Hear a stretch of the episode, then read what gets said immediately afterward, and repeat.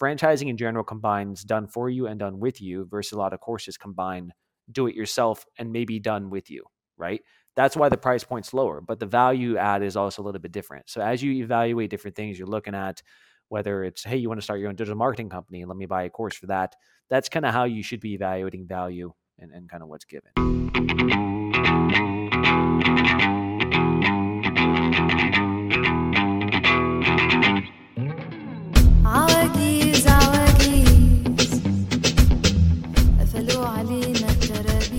Hey, what's up, you guys? My name is Mitko Karshovsky, and welcome to episode 146 of That Remote Life podcast, where we hear from location independent entrepreneurs and professionals so you can learn to quit the cubicle and live life on your terms. Today on the podcast, I'm joined by my friend Neil Parekh, the founder of Maid This, a cleaning franchise that helps residential homeowners and short term rental hosts like Airbnb and VRBO with their cleanings. Neil is actually a past guest of this podcast and was originally featured in episode 10 of this show, almost exactly three years ago. But today, Neil is back on the podcast to talk about the evolution of Maid This into a franchise and why he decided to make that switch. We discuss why a local remote business can be a great lifestyle business, how to get involved in a Maid This franchise if it sounds like something you might be interested in, and we also shared ideas for other industries where a local remote business could be successful. So definitely listen to this whole podcast all the way through because uh, we talked about some really interesting ideas in industries where you can do that. But before we jump into the interview, make sure that you subscribe to my weekly newsletter, Remote Insider, if you haven't done so already. Every Monday morning, I send out a brief but informative email with all the top news from the digital, digital nomad world so you never get left out. From upcoming conferences and new nomad visas to technology breakthroughs and the newest developments in remote work, it's the easiest ways is the easiest way to become a remote insider. It's completely free and you can sign up at thatremotelife.com forward slash remote insider. By the way, this is something that uh, a lot of people have been saying is actually one of the best things that I uh, create content wise. Uh, so if you want to go and check that out, uh, head on over to that link. You definitely don't want to miss it.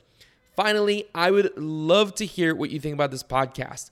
I've made it very easy to leave a review. All you have to do is just head over to ratethispodcast.com forward slash TRL and write your review. That's it. It's that easy. I read every review and I love to see what you guys think about this podcast. Uh, and I will also share your review here on the show. So make sure uh, that you head on over to that link and leave a review. One final thing I just want to mention before we jump into the interview is to say thank you to everyone who left a review over on Spotify, which recently launched their own native platform for reviews. And we already have a bunch of five star reviews over there. So thank you so much to everyone who left a review over there. And if you haven't done so already, uh, even if you've left a review in the past, head on over to Spotify and leave a review on there as well. It takes two seconds, it's super easy to do, but it would hugely help us uh, rank in on Spotify and attract new listeners. So thank you uh, so much for all of you guys that did that. And without further ado, let's jump into this awesome interview with Neil Parekh. All right, Neil, welcome back to the show, man. How you doing? It's been uh, it's been a little while. Been a while, dude. Uh, when was the last time we first talked on this show? So this is before we hit record. I actually looked this up because I was curious. You were episode ten. So interestingly, we're now 100 and you're going to be like 146, 7, something like that. It was almost three years since we did the episode. June 24th of, two, of 2019. So uh, it, it's funny. I, I remember realize- exactly where we were too, because I was like at a new co-working space. I was trying to figure out like a quiet place to record, and like you know, you just randomly hit me up. So it, it's funny how clearly I remember that that conversation. Yeah, man. And it was funny because, uh, like, obviously, I know I started this podcast in 2019, but I didn't. It, it's been three years, which is kind of crazy, right? Like, you don't. like you know that it's been three years, but you don't really think about the fact that it's been three years. Like time kind of sounds different. Do you know what I mean? Yep. Like, does that make sense, or am I just being weird? No, especially in these last three years, man, it's been like a warp. So it's especially one of these when you're grinding on it consistently like this, and you've been putting out ton of content every single week. I'm sure time gets extra warped. So I hear you. Yeah, well, this is actually a really interesting place to start because when we talked last, it was like, you know, the summer of 2019. Obviously, 2020 uh, was a big event, not just for business. I'm sure uh, you kind of like with Maid This being f- focused on uh, Airbnbs. Obviously, the tourism sector was in, uh, affected mm-hmm. quite a mm-hmm. bit uh, because of COVID, but also the remote world just blew up, right? Like we talked yep. a year before the remote work world blew up. So tell me a little bit about, you know, catching up. Obviously, people can go listen to that first episode, episode 10, uh, to hear more about the Maid This story. But tell me a little bit about what happened for you uh, with the business during COVID. Like, how did that affect you guys? And, and what, what sort of things did you have to do to, uh, to keep the business going? Yeah, absolutely. So, uh, for anyone listening who doesn't want to jump over to episode 10, I'll give a quick background on who I am, what Maid This is in general. So, uh, my name is Neil Parekh. I run a company called Maid This and now Maid This Franchise. Uh, Maid This is a local cleaning company which can be run fully remotely, focusing on residential cleaning as well as Airbnb cleaning. So, we're actually the first and only vacation rental cleaning franchise that exists. A couple years ago, I decided to franchise the model and um, offer the blueprint pretty much to people who pretty much want to copy what I did with having a completely remote local business and travel the world. I uh, quit my job in private equity in 2015 and was on the road for about five plus years until COVID happened while scaling Maid This. Um, yeah. And like, uh, what I love so much about the local spectrum is that the competition is a lot less, right? You're competing, if you're a lot of people trying to go remote are doing like digital marketing, e commerce, drop shipping, and you're kind of competing against the whole world. And I guess the secret that I found was that hey, you might as well compete against local markets where most people don't know what they're doing, and you still can run it completely remotely. So that's a lot of the model that we're pitching now with Maid This franchise. Um, so I the franchising launched in 2020, um, which was a a great time to launch a franchise, right in the middle of COVID, where uh, travel industry stopped, everyone's freaking out. But that's when we launched the franchise business. So, um, what happened in in 2019? And I'm, I'm fun sharing the numbers. I think we were around like 1.9 to 2 million in 2019. Most of that was Airbnb revenue, uh, meaning lots of Airbnb turnovers, vacation rental turnovers. Of course, when 2020 happened and like the world froze, travel was the first thing to go, right? So all of that Airbnb revenue almost overnight disappeared. And that's just because people who had bookings with us, they're like, hey, we don't have reservations anymore. Like, there's nothing we can do. Uh, right. Uh, luckily, a lot of our focus was on residential. Um, as well as vacation rental. So I'd say like before, maybe we were doing 75% Airbnb and like 25% residential. That flipped and it's still flipped where we're now we're doing mostly residential. So a lot of weekly, bi-weekly, monthly. Um, and to be honest, we just got super scrappy in the business. We said, hey, where's the demand right now? Looks like a lot of people are moving out of LA and moving to the woods. Everyone needs move out cleanings. Let's go target that niche, right? So we got like just crazy scrappy of, of trying to find business where the demand actually was happening. Um, and luckily, it's a lean business model, right? The team's completely remote. Uh, cleaners go straight from their home to the job site. There's no cars, there's no office spaces. So, as we scaled down revenue rapidly because of COVID, luckily the cost went down alongside it, not completely, but as well. Um, so, you know, still maintained profitability uh, and just kind of weathered the storm, man. So that was a a beast. And I felt like COVID remnants lasted through 2021 in the US with like the whole labor crisis and the stimulus and like, yeah, yeah, it gotten a lot much better now. But uh, yeah, crazy two years. So why did you? I mean, we obviously talked about in the in the last episode. You know, we talked about exactly what you mentioned there at the beginning about the benefits of running a local business remotely. Right? There's so many of these business models that exist in a sort of antiquated way, right? And I was in the HVAC industry in the past, so like I I know what you're talking about. Great right? Like there's so much yeah. opportunity. It's a great industry, lots of money. Uh, you know, if if your if your air conditioning breaks, you're gonna pay to fix it, right? So it's yep. this great business where it's just waiting for somebody to come in and kind of modernize it. Um, but why did you, you know? So, so what I was saying is like you talked about the benefits of that and I think that that's super, super smart to bring the what we know from the remote online world into that. But why decide to take this extra step of then franchising, right? Because I remember some of my first entrepreneurial mentors were actually franchisee owners. You know, uh, mm-hmm. specifically, mm-hmm. uh, I I was good friends with somebody who owned a bunch of McDonald's franchises. So it almost seems like this older way of building wealth. Why did you decide to take Maid This in that direction? Like, why franchise? Yep. So, um, two reasons. One I thought originally, and one I'm kind of finding out in hindsight. The first reason was I wanted to expand, uh, but I didn't want to manage 500 cleaners flat out like that that's that's the difficult part about the business and i realized the best service for the end customer is if someone's local there's lots of companies who try to do like the uber of cleaning or expand nationally and the quality mm-hmm. suffers and when you're dealing with airbnbs and reviews and even residential homes like you just need really good quality to have high customer retention so i realized the best service for the customer would be if someone's localized i did not want to self expand that way i felt we could get much faster by just letting people piggyback off of what we're doing and providing support to them. So that was it, it was one method of expansion amongst others I was considering, and I decided to go forward with this one. Uh, the second reason I figured out, kind of in hindsight, is just as like cleaning and HVAC is an old school industry, so is franchising, right? Super old mm-hmm. school industry, and I love the idea of being like the tech new kid in the in the super old school industry, right? So like we've been called the franchise for millennials. I'm like, we're not even doing anything that different. It's just we're, we're just being a little bit more current. And there's a big segment of the population who is looking for franchising specifically. It's a little bit safer. Many people have a corporate job and they're scared to transition straight to entrepreneurship. They want to follow an existing blueprint.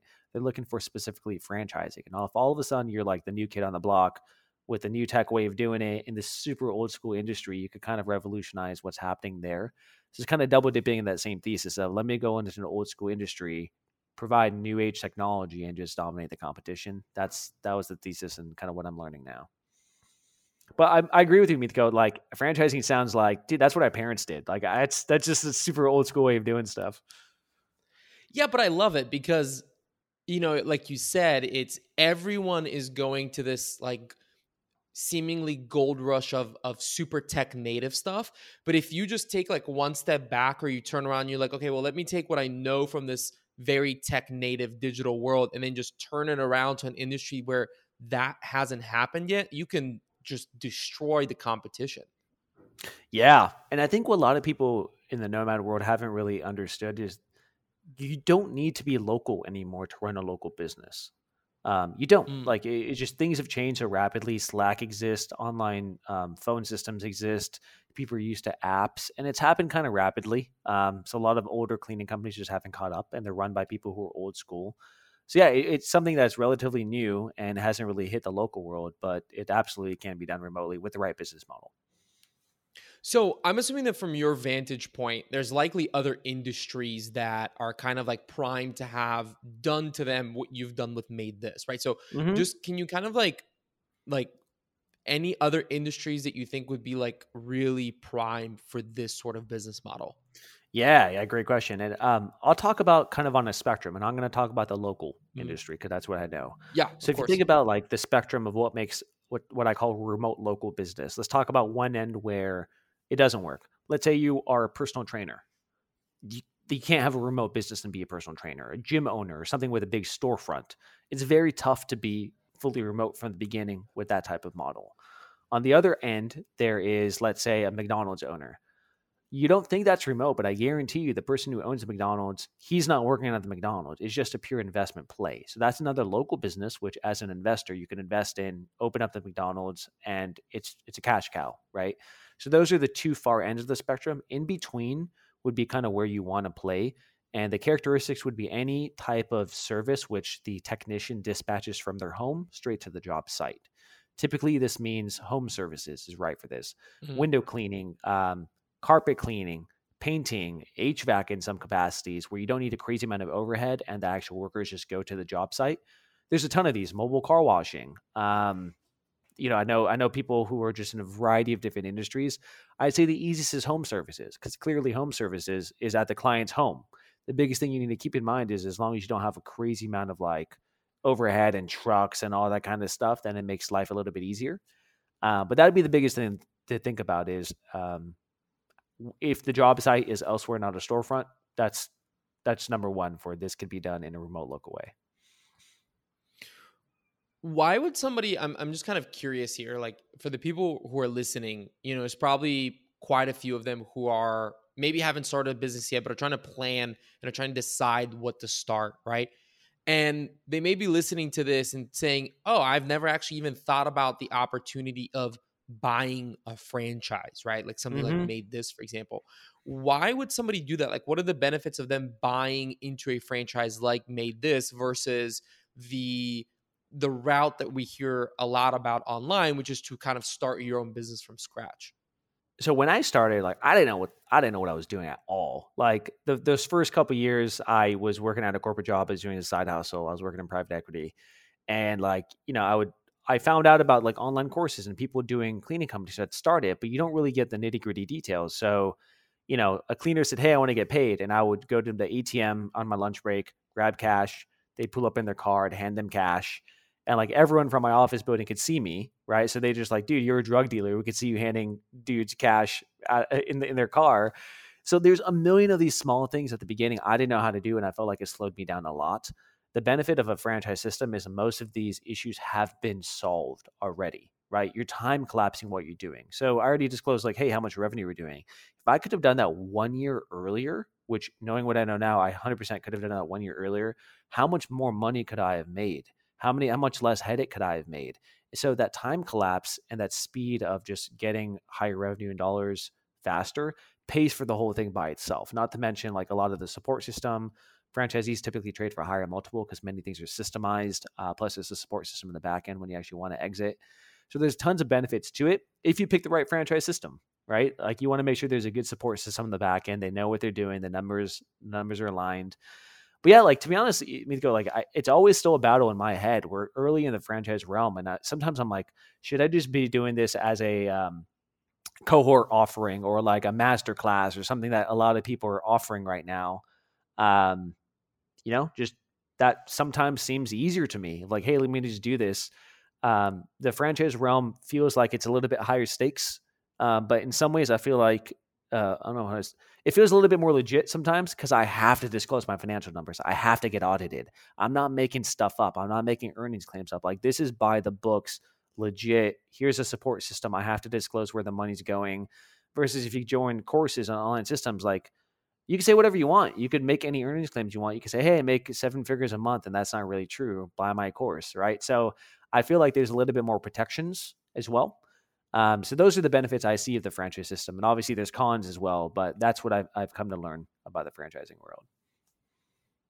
Yeah, it's also um, both from your side and somebody buying in. It's kind of like there's more skin in the game, right? Like anybody can buy, you know, like a thousand dollar course where you would teach them how to do this versus buying into a franchise is way more expensive, right? So not mm-hmm. only do you as the person buying into it, you have way more skin in the game, which means like you're going to do what you know you're being told to do because how many people have bought a course and never done anything right you go out there and you spend you know multiples of thousands yeah. of dollars to do something you're in it right and then that helps you out as a business as well because like you don't have these people that are buying it and not doing anything how many franchises do you have at this point out of curiosity yeah so we have two corporate locations and two franchise locations i've been franchising for a couple years now uh, so the goal for this year is just to add a few more. Um, I just want to make sure the system's proven out, the product's perfect, uh, mm-hmm. uh, and then kind of hit the gas pedal from there.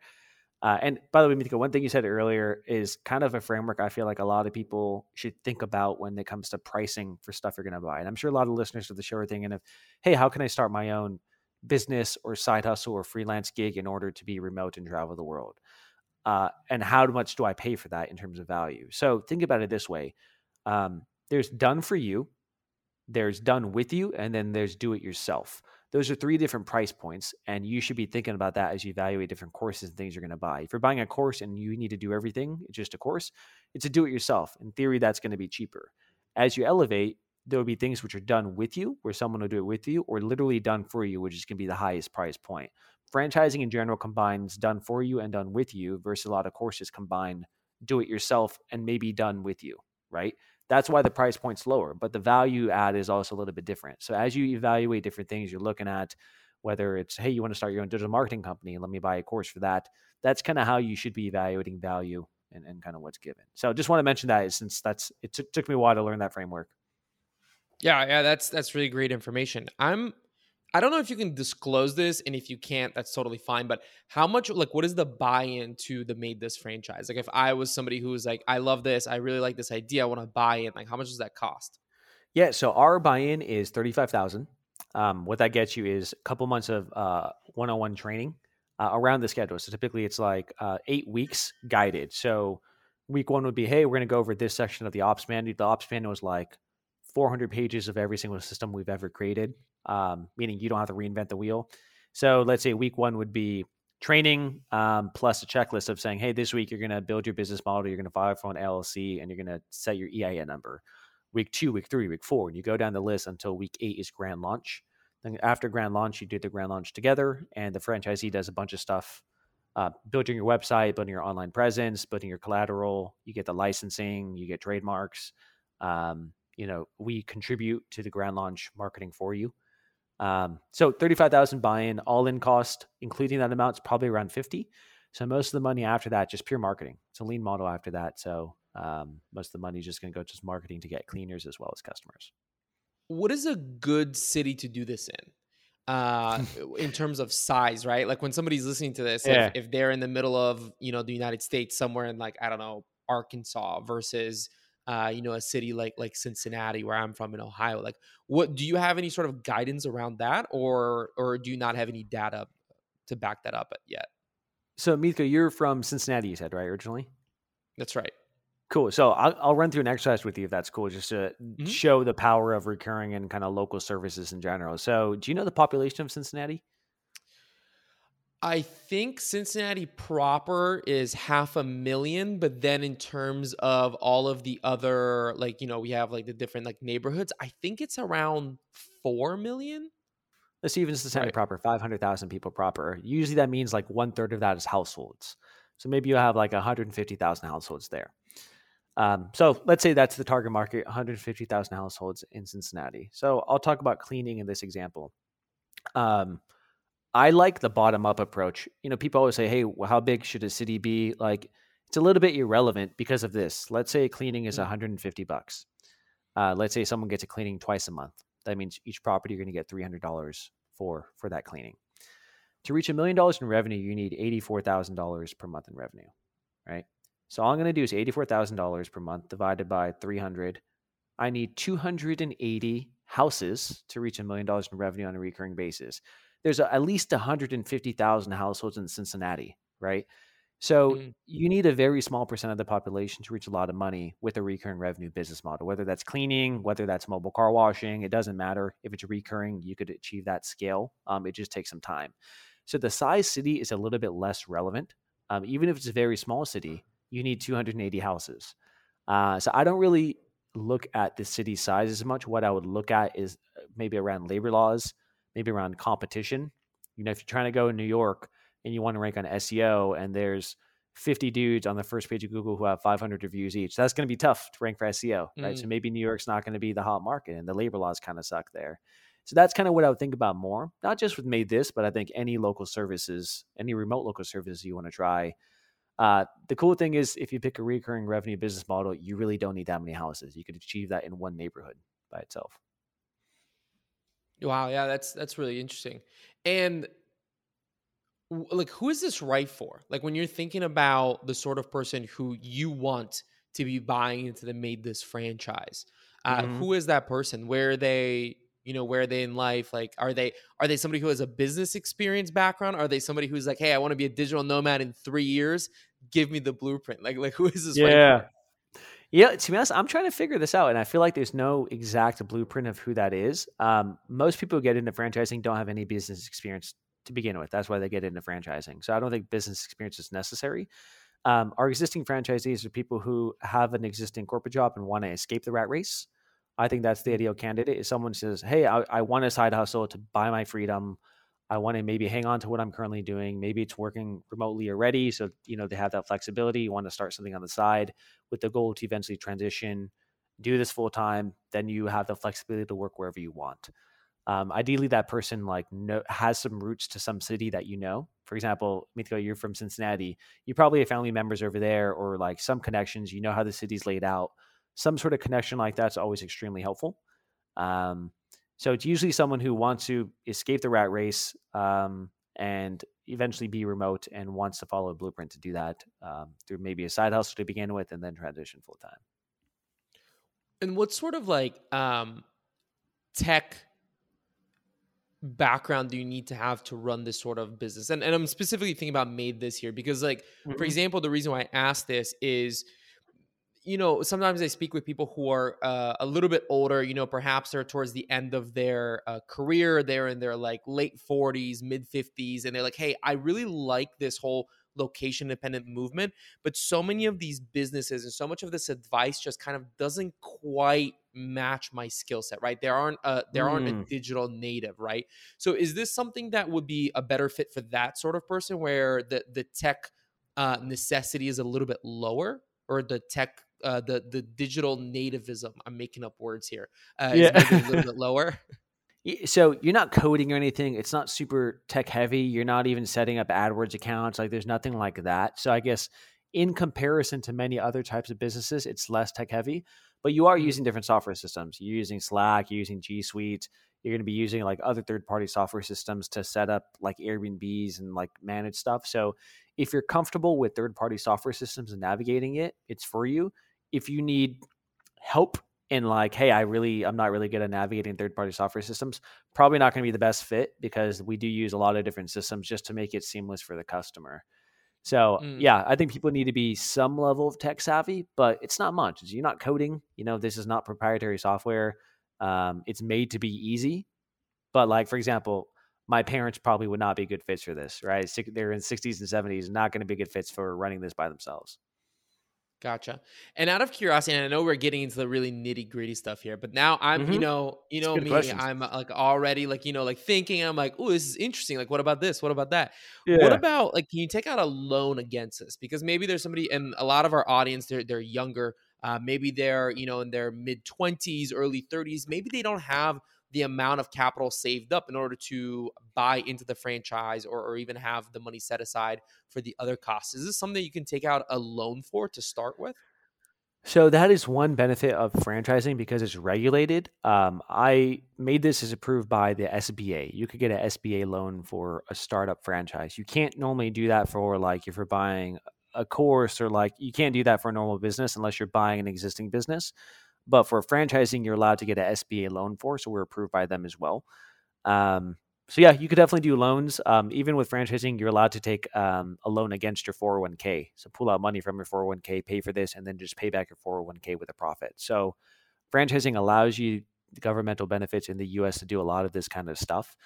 Um, I would say like, hey, it's like however you could fund whether this or something else. I, uh, in the grand scheme of things, I know um, maybe if you're just getting started off, 35,000 sounds like a lot, but the reality is like when you actually get into the business, it's not a lot. Um, yeah. so yeah, if you don't have that up front, there's many ways you can get loans, but you know, it's not, it, it's, it, many people won't even loan you $35,000 because it's a pretty low amount, I, I, guess. So there's creative ways to do it. Um, but yeah, that's the benefit of franchising.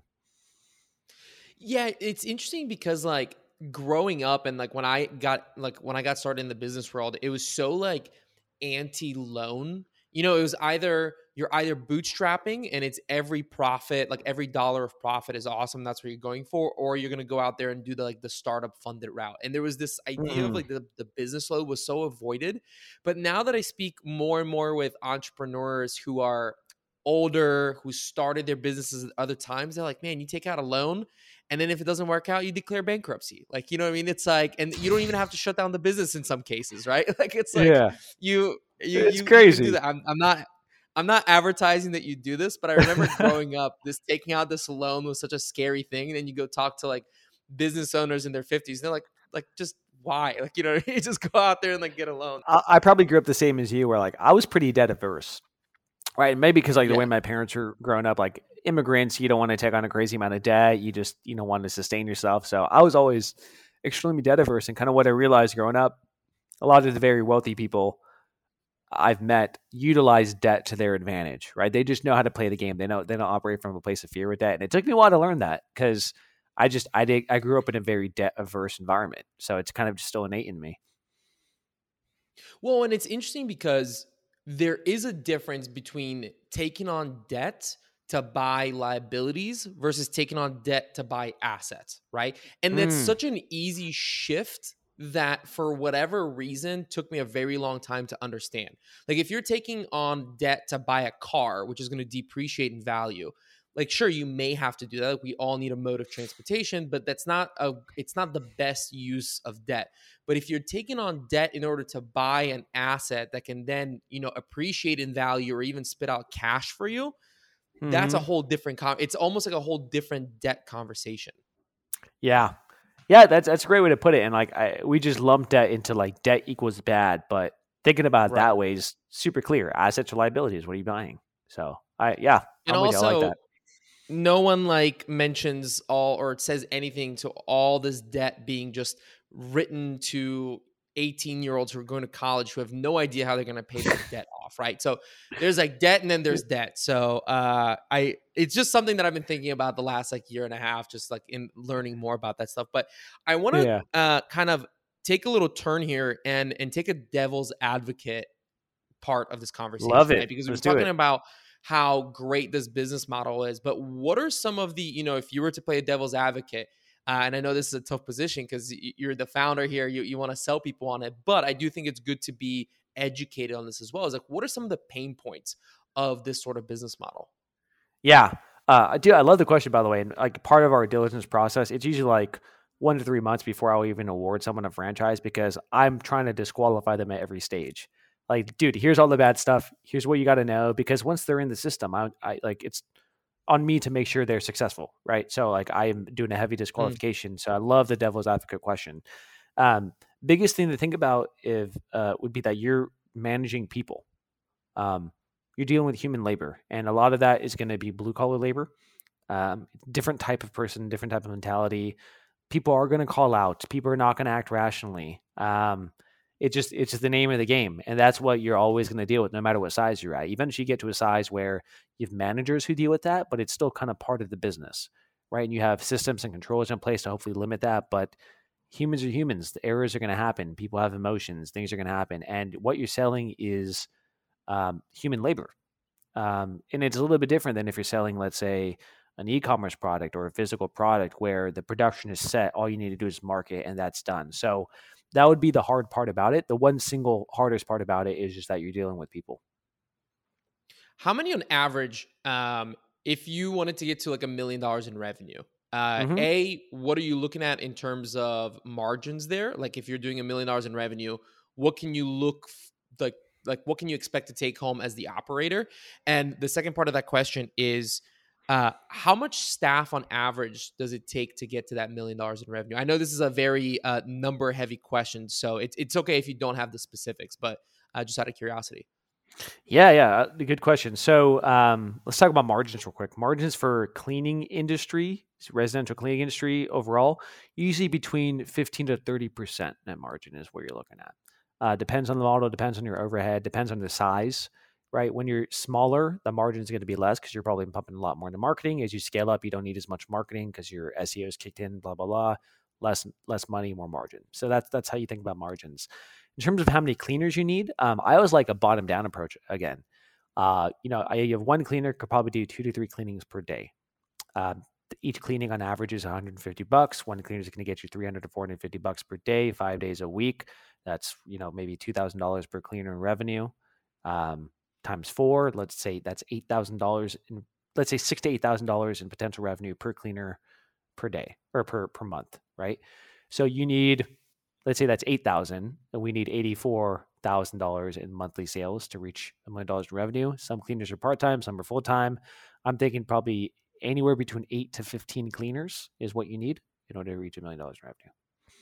I'm so glad you did that math because I was standing here and I was like, I hope he doesn't ask me like what is that because I would just completely, I would, I would Yeah. completely fumble. If people are watching like a video version of this, you could probably see it in my eyes of like Neil, do not turn this question around.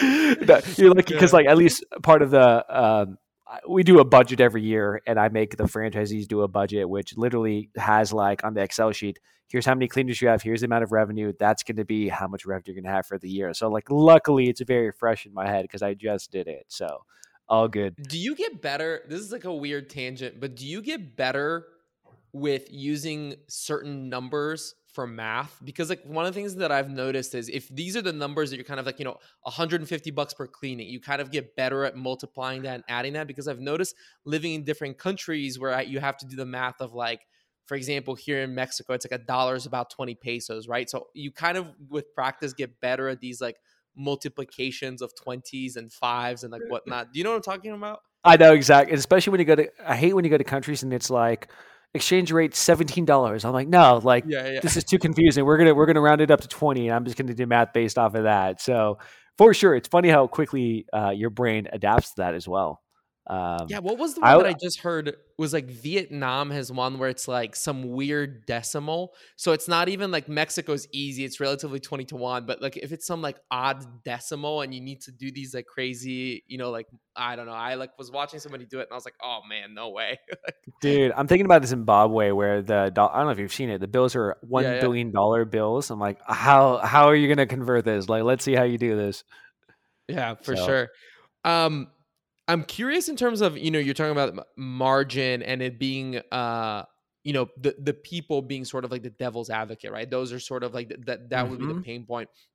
One of the things that I thought was genius when we talked last time, all the way you know in episode 10 three years ago was that your support staff is remote right so that's one of the ways that you're able to keep costs low and compete Mhm. with with other people who are offering the same service does a franchisee actually get to use your support staff or do they need to build their own support staff structure Yep. So we teach them how to find the support staff, how to onboard them, and there's training materials for that support staff to get properly onboarded. Um, but they need to find them themselves. And you know, I think people often think it's hard to find them. It's not really hard to find them. I think you and I both know where to find the support staff. You go to Dynamite Jobs, you go to Upwork. You just have to put up a specific job ad to filter the right people. Um, so the the franchisees, we want them to have their own because that person is going to be dealing with the cleaners as well as the customers. So it needs to be much more Mm, localized, right? So we don't we don't have a central support staff for that. i see yeah because i was going to ask you like why don't you just you know like loan out your support staff and charge like a monthly fee to your uh franchisees but i understand what you mean like you know then that would kind of be like dealing with like uber support or something it wouldn't be as Yeah. big of a, Which I think eventually we might offer some sort of like call center solution, and the call center would be like, "Hey, un- use us until you don't need us, until you could like afford to hire your own person full time." That'd be the transition, like just get them over the hump. So I think eventually Mm. we'll probably do something like that just to help out the franchise system. And by the way, that's one benefit of like I have found that the franchise system is if if it's a good franchisor, they should be putting these systems into place to ensure your success um, because it literally reflects back on them, right? It's the incentive Right. should be aligned there. So, um, yeah, that's something I, I think you eventually want to do, but probably only once we reach scale and it's actually in demand. And what are the laws around like if you buy into the franchise and then you say like for example, I buy it to set up a shop in Cincinnati, but then I want to go to Mhm. Indianapolis. Do I need to like repurchase a license for that new like city or do you just get to like hey, I'm I'm moving over there? How does that work? Yeah, most um, franchisors give you a protected territory. Um, so if you want to Mm. buy another protected territory, you simply you buy it for a discount, um, and then you could expand over there. But if you want to, I don't know how to deal with it. If someone wants to full on get up and move shop to somewhere else, there's no like. well, I meant to like add on one. Ah, yeah, yeah, yeah. You simply buy another territory. So a lot Gotcha. of most, I don't want to say most, but a lot of the franchisors uh, only sell multi packs of territory. You can't even buy a single pack. Uh, any of those haircut franchise, supercuts, all of them, you have to buy a three pack. Um, a lot of fast food joints, you have to buy multiple packs. So yeah, a lot of them, a lot of franchisors, you have to buy multiple cities. Yeah, it was interesting. Like, I don't have a lot of experience with franchises. Obviously, this is why I'm asking all of these questions Mhm. that you're probably like, why are you even asking me this? These are like so specific, but I'm just curious. But I remember I was sitting, I don't know where I saw this, but it was a magazine for franchises, like where you can advertise your franchise to like get people to buy into it. And I was like, this is so cool and it's so nerdy that I think it's cool, but I had no idea that was like a, you know, That's So, a sign uh, of like an love that. entrepreneur where you can like squirrel vision. You're like, all right, I'm gonna buy this franchise and this franchise and this franchise. Like I still do that Yeah, too, and. I'm like, wait, I, I have a franchise, but I want to do all of this stuff still. it's like you're sitting you're sitting in the dentist in the waiting room and like everyone's like looking at like car or like people magazine you're flipping franchise magazines cleaning franchise everyone's like what a yeah. weirdo yeah what a weirdo uh tell me a little bit about building a personal brand because i know that's something that you've been uh, you know, spending more and more time on here recently. Why did you decide to to do that? Like, what is your end goal with that, and what have you found helpful in doing that? Uh, I think both of us are kind of building on Twitter, right? I mean, the guys you posting a lot more mm-hmm. as well. For me, like, so here's a story. I was, um, I started Maid This franchise, and uh, I follow this guy. His name is Bedros, who owns uh, Fit Body Bootcamp franchise. They have like 800 locations, and he always puts content and like you know, I get his emails and I look listen to his podcasts and uh, his newsletters, and I'm like, wow, this guy's like awesome. Like I'm really vibing with his content. Because I liked him so much, I ended up going to the Fit Body Bootcamp website, signing up to like learn about franchising.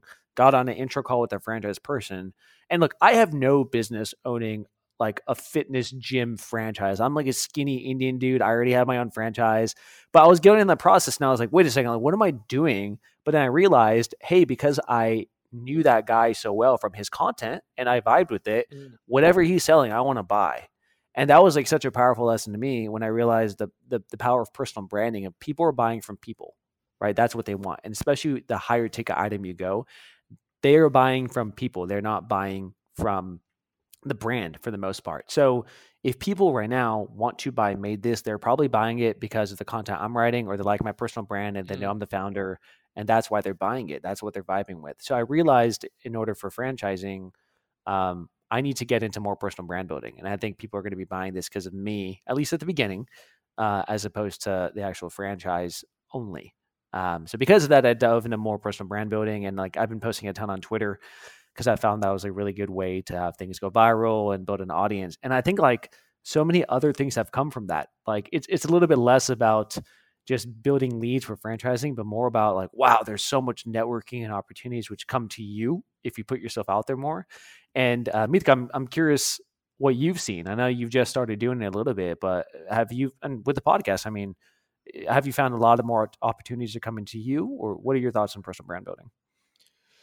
Yeah. So first of all, you mentioned you're a skinny Indian kid, and it's funny because we've talked online before multiple times, but then I met you in Mexico, and I'm like, dude, you're tall. Like I wasn't expecting you to be so tall. It's funny, like when you meet people in real life, and I was like, oh shit, you're like a really tall dude. So, so yeah, just just so that people get the right. uh There know, we go, right the right imagery here. But uh yeah, in terms of personal uh, branding, it's interesting because it's something that I've been doing for a long time without knowing that I've been doing it or really understanding that I'm doing that if that makes sense, right? Like posting mm-hmm. on Instagram and having the the podcast like I never really thought of it as like personal branding in the way that I think of it now. Um I think it's become far more like I used to think that in order for you to be a personal brand, you need to have like a hundred thousand followers or a million mm. followers.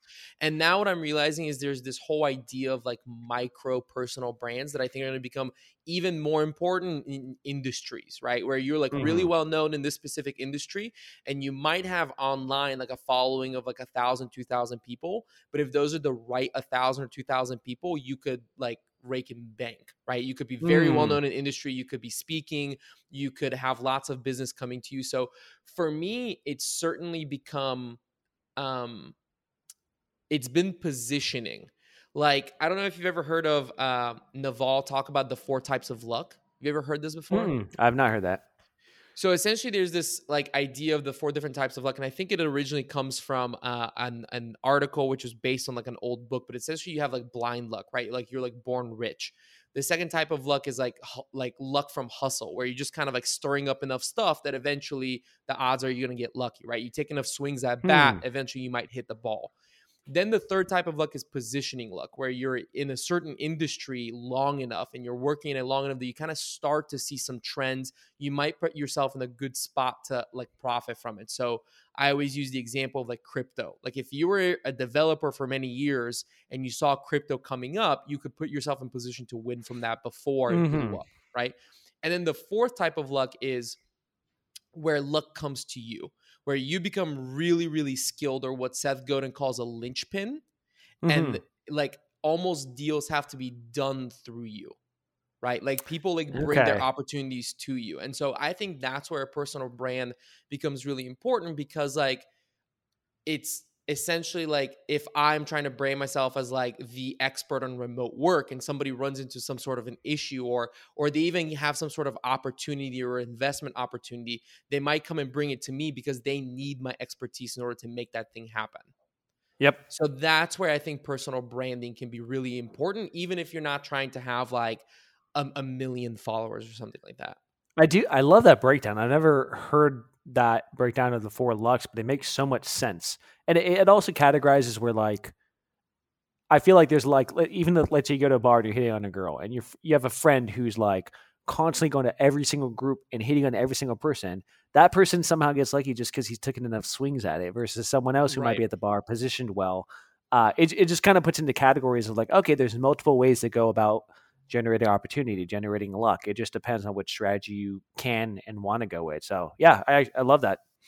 Yeah, and like the way that I like to talk about it is like try to avoid not avoid the first two types of luck, but don't focus on them. While like in my opinion, the third and fourth type of luck, right? Like luck from positioning and like when luck comes to you, like that's just good business. That's just good mm. branding. Do you know what I mean? Yep. And and you need to be good at what you do and you know we always hear like don't rely on luck like make your own luck but by you doing a good job and creating a personal brand and all these sort of things like that is just being good business right? Like referrals or or uh, you know any sort of opportunity like that. So i know that we're sort of running out of time here but i wanted to ask you very quickly in wrapping up you you talked about having private equity as your background and that's mm-hmm. something that i don't have right like i'm a college dropout so uh, and out of college uh, i went straight into like working with with businesses and all this kind of stuff so i don't mm-hmm. have this like background so i'm always curious like what do you have what did you walk away with from that background that you think that other people don't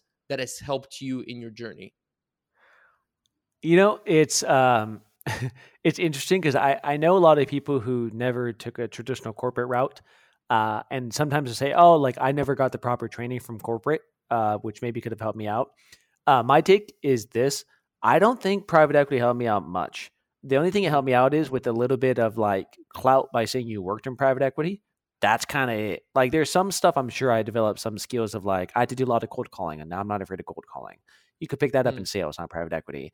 I looked at some deals, so I kind of loosely understand how deals are structured.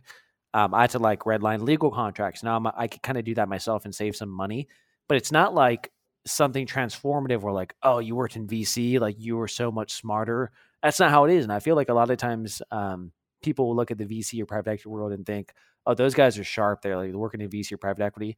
Not really. Like it, most of these guys don't know how to operate businesses. They're just Excel dudes um, that's what they are. They get paid very, very well for that. So I'd actually say you if even if you don't work in the corporate world uh, and you think that's something you're missing out on in terms of skill set, not really. I, I actually I truly don't think it helps you out more.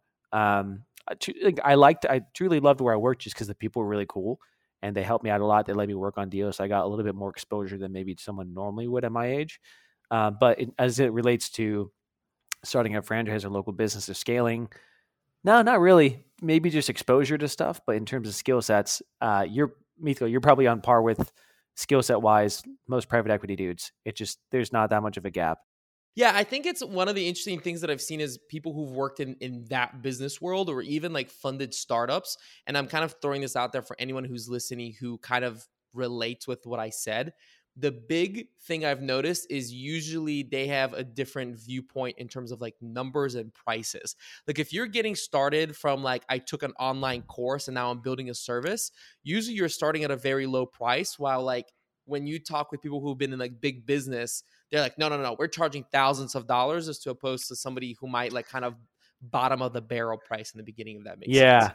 I'd probably relate it more to exposure to how things actually can work when you're dealing with a lot of money as opposed to skill set. Mm-hmm. So, for example, like um, if you go to really, there's the whole topic of whether you should go to college or not. But like, here's one thing I will say about college: if you go to college in, let's say, Harvard, you're simply exposed to the way people think and how they act. It's less about the knowledge; it's more about like, oh, this is normal because everyone else here is you know raising a bunch of money it becomes normalized to you and you operate that way that's kind of how it would be in private equity is or or guess any any finances that becomes normalized what you're seeing therefore that's your world. That's what you know. Yeah. You don't know anything less. That would be the benefit. It'd be probably exposure versus any true skill set. Yeah, and also network. Like I'm a very big believer as a college dropout of like you don't need school. Like you'd probably be better off if you just jumped in and started working at a startup and got your hands dirty right away or just try to do your own thing. But mm. if you have the opportunity to go to like Harvard or I don't know like whatever the other top schools are, Wharton, blah blah blah, whatever, and it's like paid for, then just the like you could flunk out of it, but if you could like know everyone and you have that network that in its own like could be worth it. Like we said like there's debt and then there's debt there's like there's college then there's like you know top of the line uh, schools. But neil uh, i want to be respectful of your time man. This has been a ton of fun uh, almost an hour flew by super super quick. Let yeah. people know if they're interested in following you. Obviously you're talking a lot about this stuff on twitter. It's been super fun to follow you. You're, you're posting some really interesting things. Where can they find you? And then if anyone's listening to this that is maybe interested in taking part in a Maid This franchise, where can they learn more about that? Yeah, so um, Twitter, uh, my handle is Neil B. Parekh. Uh, maybe it'll be in the show notes. Go, so I'll throw it in there. I actually have a podcast called the Remote Local Podcast where we talk about how to run a local business completely remote. So just be remotelocal.com. Uh, you could also go to Maid This Franchise, M A I D T H I S franchise.com. Hit me up on there.